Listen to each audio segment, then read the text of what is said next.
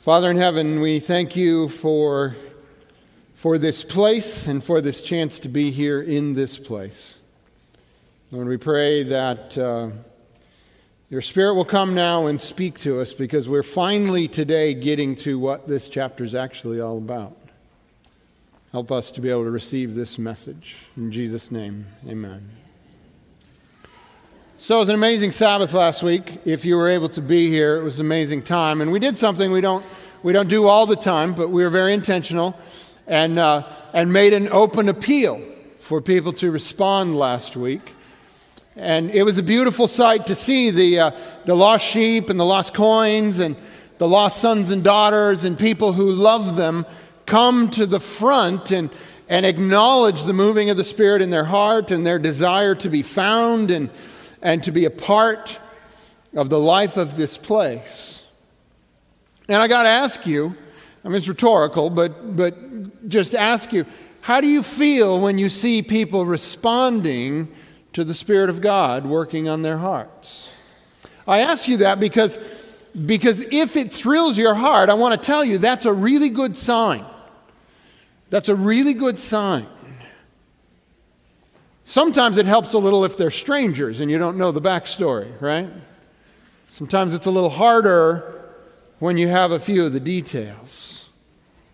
But here's the thing people respond, and, and, and folks responded and, and, and responded to the Holy Spirit. But what happens now? One of the things I said specifically last Sabbath was the rest of this sermon, maybe you remember this, we're dedicating to the lost sheep, the lost coins, and the lost sons and daughters, the prodigals. I said the rest of today is about them. And it's a good thing for us from time to time to, to focus effort on the lost ones. But, but a question occurs to me, and that is how much is enough? Because isn't the church primarily about the believers? Well, yes, and no. One thing we can say for, for sure the church is the believers. That's what the church is. Those who believe in their hearts and confess with their lips and with their lives that Jesus is the Christ, the Son of God. That's how you become the church. All those who make that confession, by doing so, become believers. They become the church. So it's easy enough to see that the church is the believers. But, but does that mean the church is supposed to be primarily for the believers? There's a trap here. In truth, it's a double trap. Because if you say, yes, the church is exclusively for the believers, it's a dead end. But if you say, no, the church is not exclusively for the believers, that's a dead end too. In the end, what it really comes down to is this What do believers believe is their purpose? Once you believe, what then? We're talking today about older brothers. And we start again with the first two verses of Luke 15. Verse 1 Now the tax collectors and sinners were all gathering around to hear Jesus. But the Pharisees and the teachers of the law muttered, This man welcomes sinners and eats with them. One of the things I've been trying to remind you as we've gone along through this whole thing from the beginning, that what drives this entire chapter is the indignation of the righteous people that Jesus was spending time with sinners. Jesus' response to this indignation is three very profound parables Two of them are very simple in detail, but all of them are very loaded with implications. And we've gotten a lot of great mileage the last three weeks considering the nature of the lost ones in each of these stories. But as I have warned you from the beginning, these parables aren't actually about the lost ones, or at least they're not primarily about that. Verse 3 Then Jesus told them this parable Suppose one of you has a hundred sheep and loses one of them. Doesn't he leave the 99 in the open country and go after the lost sheep until he finds it? And when he finds it, he joyfully puts it on his shoulders and goes home. Then he calls his friends and neighbors together and says, Rejoice with me, I have found my lost sheep. And we spent some time at the beginning of this series talking about the nature of a lost sheep. A lost sheep doesn't, doesn't hate the flock, but they're careless. They're, they wander off.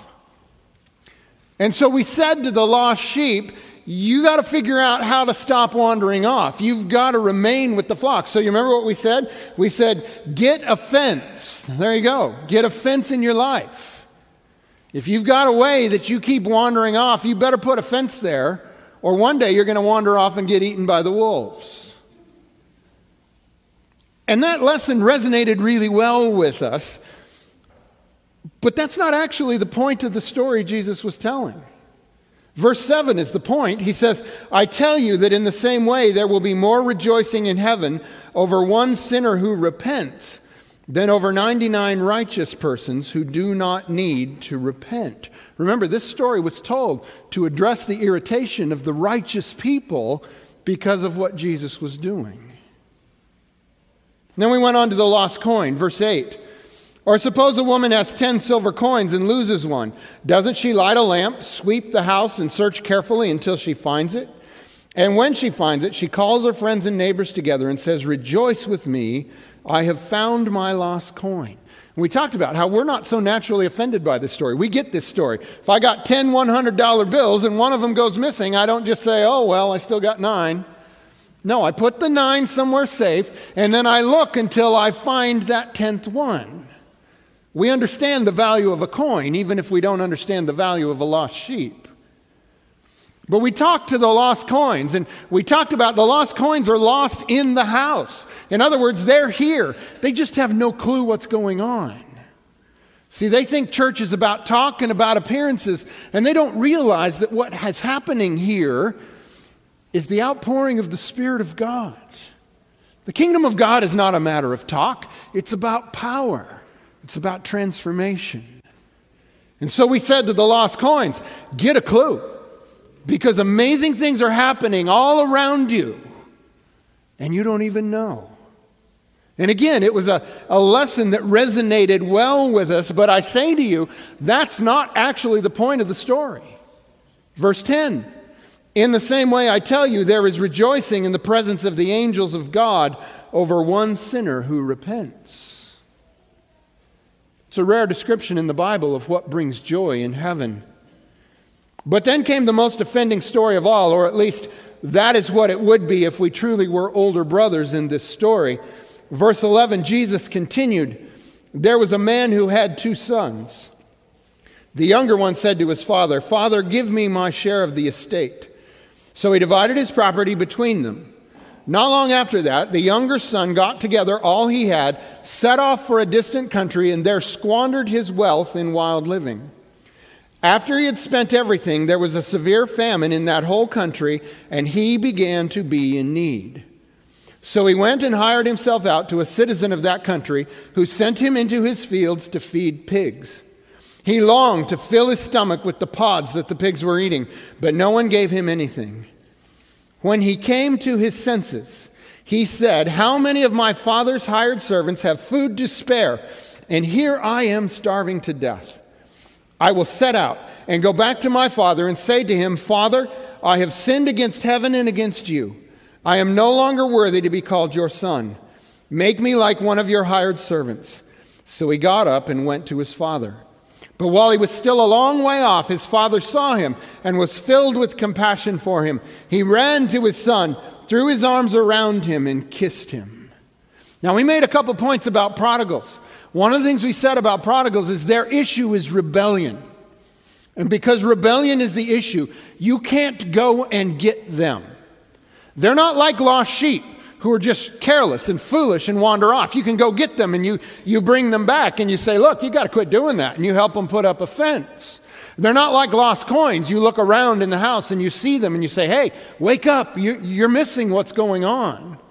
No, prodigals are gone on purpose. And you just have to wait until life teaches them enough lessons that they come to their senses. We told the lost sons and the daughters last Sabbath, you need to get a life, or you need to get a life worth living. And again, it was a great lesson and it resonated with us and in our hearts. And we even responded to an appeal. But again, I say to you, it's not the most important lesson. It's not actually what this story is even about. We continue, and we are about to read the most important part the reason these three stories were told. Verse 21 The son said to him, Father, I have sinned against heaven and against you. I am no longer worthy to be called your son. But the father said to his servants, Quick, bring the best robe and put it on him. Put a ring on his finger and sandals on his feet. Bring the fattened calf and kill it. Let's have a feast and celebrate. For this son of mine was dead and is alive again. He was lost and is found. So they began to celebrate. Now, I just, this idea of celebrating, let's, let's just leave this story for a second here. We sang one of my favorite hymns uh, here at the beginning of the service Rejoice, ye pure in heart. Rejoice, give thanks, and sing. This is a song of celebration. One of the purposes of a believer is to celebrate the goodness of God and the great things that happen in the kingdom of God. And if your experience as a believer is not filled with times of, of emotive celebration, then maybe you're more of a lost coin than you realize. Because that song we sang is all about celebration. One of the things that believers are to celebrate is, is what the Father is doing here. He's throwing a celebration because the lost one is home. But in order to be a part of the celebration, you have to be ready to welcome the lost one when they're home, but that's really hard for older brothers. Which brings us finally, as we're finally here in the fourth week of this long sermon that's gone on for four Sabbaths, we're finally now to the actual point of Luke 15. The older brother is the point of the whole chapter. Luke 15, verse 25. Meanwhile, the older brother was in the field. Well, of course he was in the field. Where else would he be? Right? Where else would the responsible, reliable, dependable, what would this farm be without me, older brother, be on a working day than out in the field where older brothers are supposed to be? Right? He was exactly where he should have been. In fact, he was exactly where that no good, well squandering, immoral, rebellious younger brother should have also been the whole time. Meanwhile, the older son was in the field. When he came near the house, he heard music and dancing. So he called one of the servants and asked him what was going on. Your brother has come, he replied, and your father has killed the fattened calf because he has him back safe and sound. And that moment was decision time. The moment when the older brother's heart was tested. But sadly, Yet, understandably, it was indignation, not mercy, that won the brother's heart that day. Verse 28 The older brother became angry and refused to go in. So his father went out and pleaded with him. But he answered his father, Look, all these years I've been slaving for you and never disobeyed your orders. Yet you never gave me even a young goat so I could celebrate with my friends.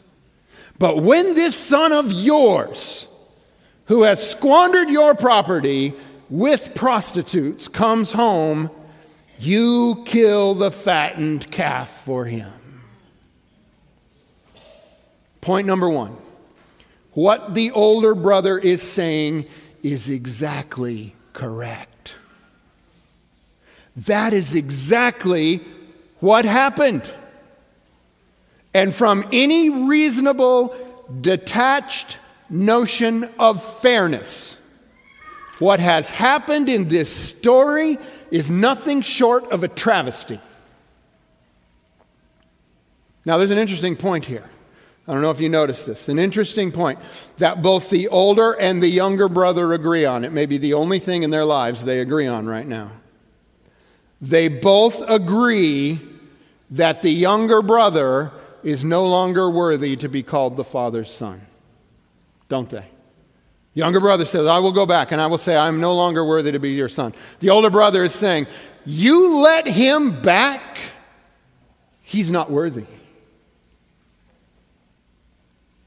And you know what? They're both correct. He isn't worthy.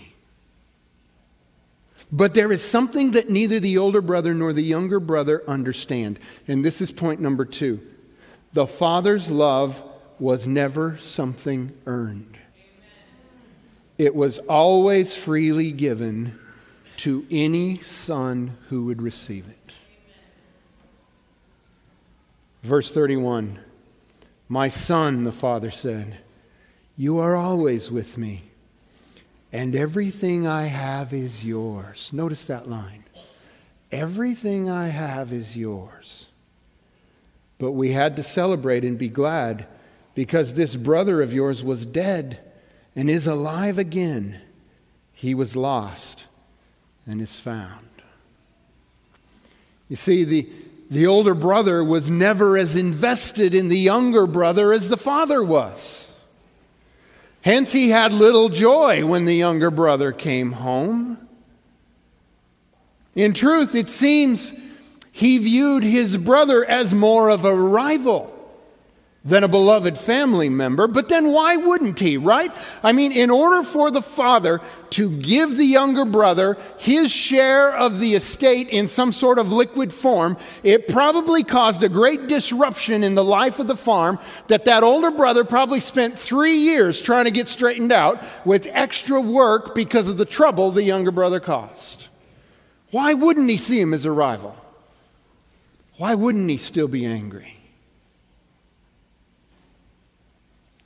Yet notice the Father's words Everything I have is yours. This is absolutely the truth because the Father had already given the younger son his inheritance, right? And he had squandered it, meaning that everything left belonged to the older brother.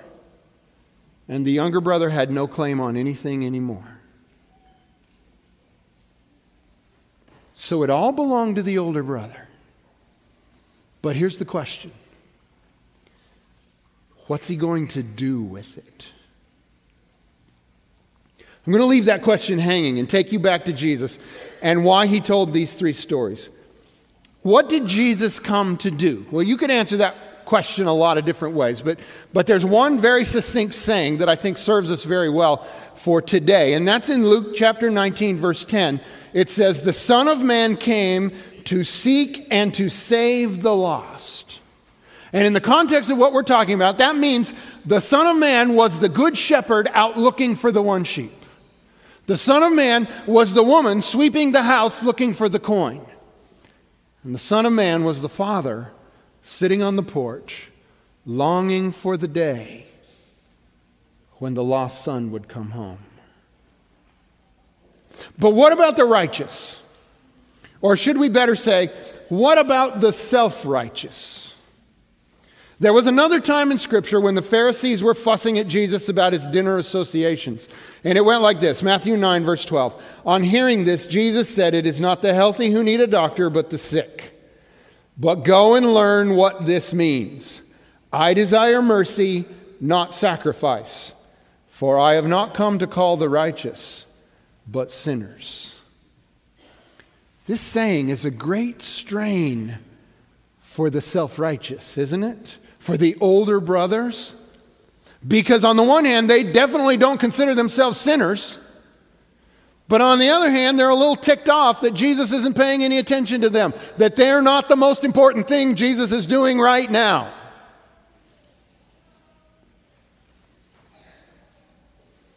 And ironically, Despite the fact that they stay home and faithfully work the father's farm, their motives are so badly skewed that they fail to realize that the whole time the farm is actually theirs.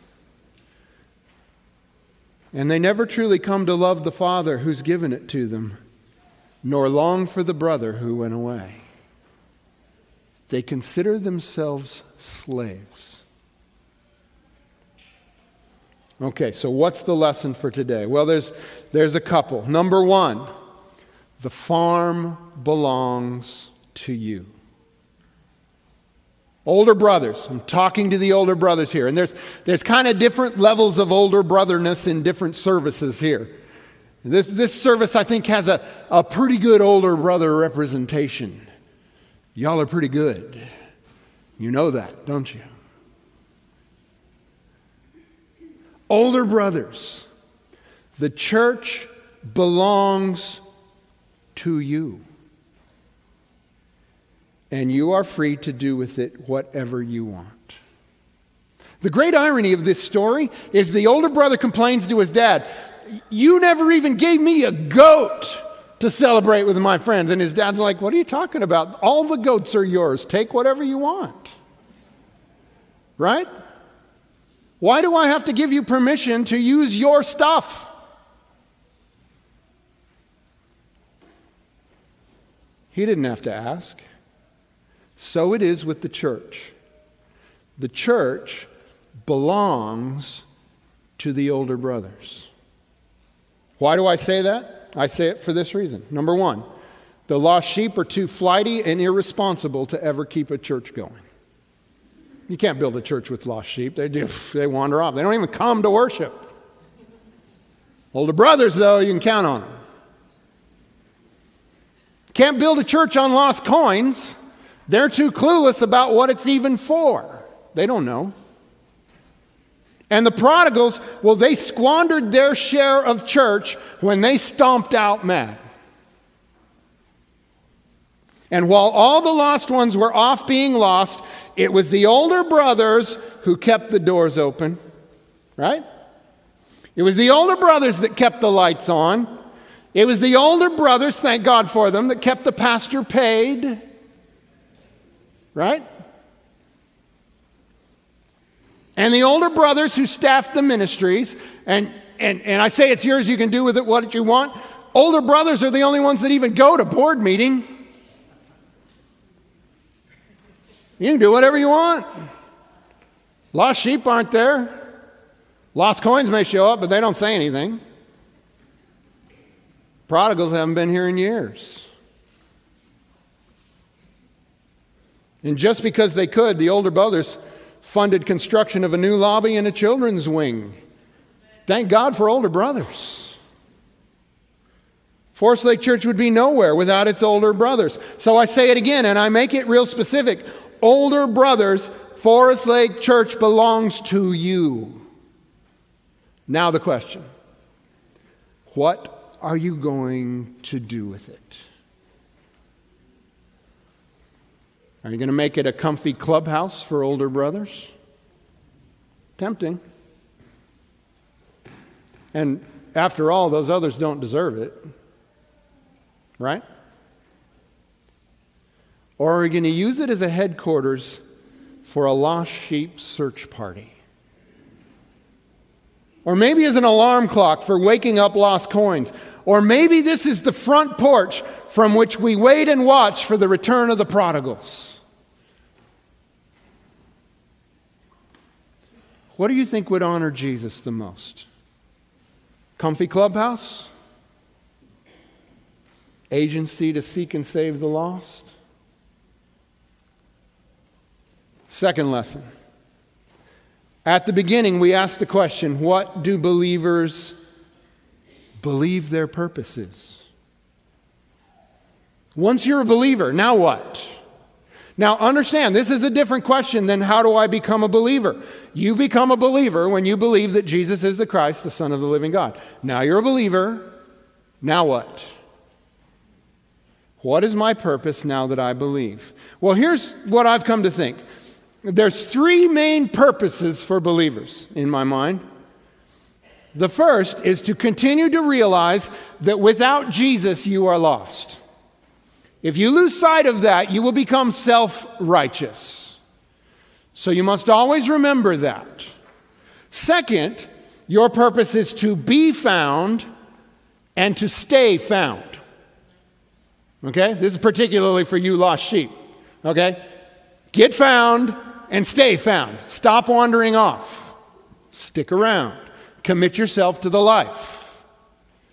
And then, third, to join Jesus in seeking and saving what is lost and celebrating when they come home. Three purposes. Continue to realize that without Jesus you're lost. Be found and stay found. And join Jesus in seeking and saving the lost. And since the church is the body of believers, it follows quite easily that the purpose of the church is number one, to keep us all focused on Jesus. Number two, to help the found stay found. And number three, to join Jesus in seeking and saving the lost. That'd be pretty good, wouldn't it? Therefore, everything we do should align with these purposes. So, older brothers, since the church essentially belongs to you, how are we doing? Now, I say we advisedly because I'm more of a lost sheep, but I'm, I'm depending on your mercy to let me pretend to be an older brother. I'm, a, I'm an older brother in training.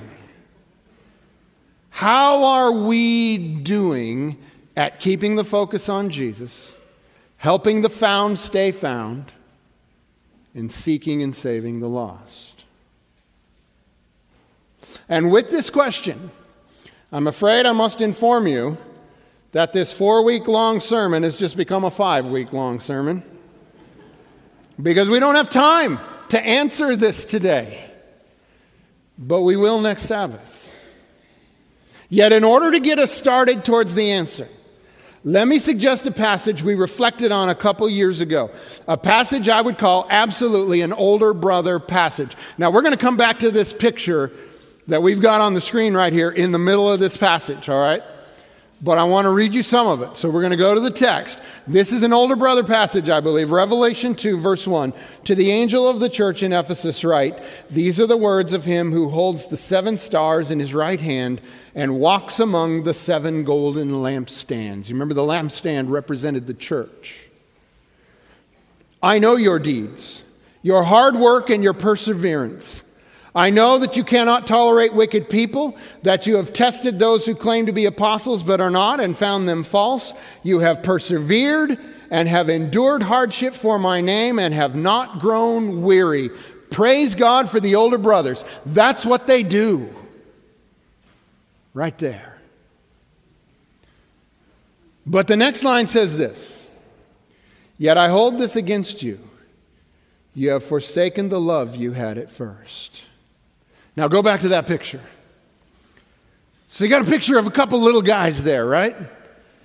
And there they are hugging on each other. You see an older brother there and a younger brother. There was a beautiful thing that happened during the children's story at first service. There were a couple little guys up here, an older brother and a younger brother. And the, the younger brother was, was pretty young and pretty tottery. And so when the story was over, he was all the way up here on one of these higher steps. And so his older brother came down and took his hands and helped him down the stairs and then took his hand and walked with him back to mom and dad. Oh, it was fabulous. But somewhere along the line, what happens to that first love? That brotherly love turns into sibling rivalry. And here you see how the older brother and younger brother were.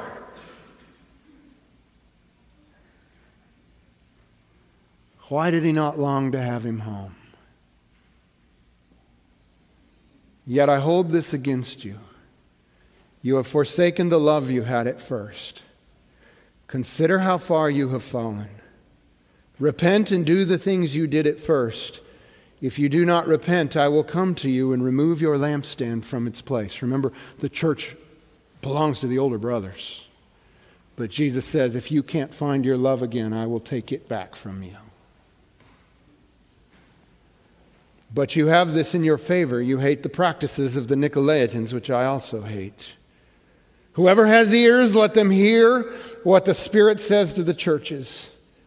To the one who is victorious, I will give the right to eat from the tree of life, which is in the paradise of God. So, so here's, here's where we end today.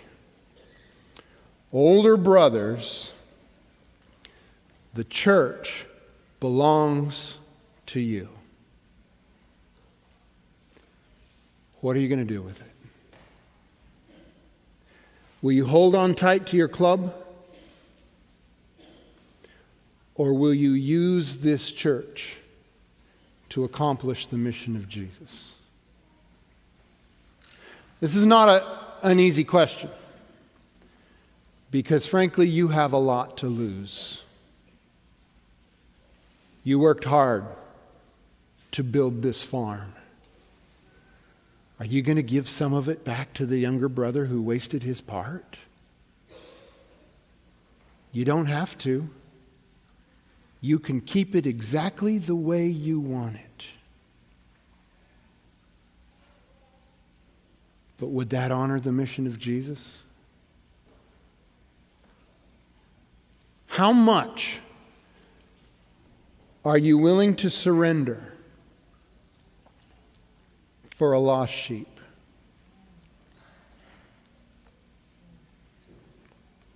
How much will you give up for a lost coin? How much will you lose for a prodigal son? Maybe a room for the night? Hey, yeah, glad you're alive. You can stay here night or two. You need to get your feet on the ground. You need to support yourself. None of this is yours. How about this? Yeah, I accept your terms. You can come back and be a servant, but you'll never be a son again. Or maybe you're feeling magnanimous. You can have a goat. Go over there and have a party with your crazy friends. Or are you willing to kill the sacred cow? I mean, the fattened calf? There's a lot to lose. It really is up to you. How much are you willing to surrender? Let's pray. Father in heaven, I thank you for the older brothers. Because without the older brothers, there would be no place for the lost sheep to be found, the lost coins to be discovered, and for the lost sons to come home. The older brothers have been faithful, Lord. But I pray for them today. Because of all the stories, probably the one in the most danger is the older brother, who represents the righteous ones who were angry with Jesus for spending time with sinners. Lord, this church is theirs. Give them the courage to use it to accomplish the purpose of Jesus. In his name, amen.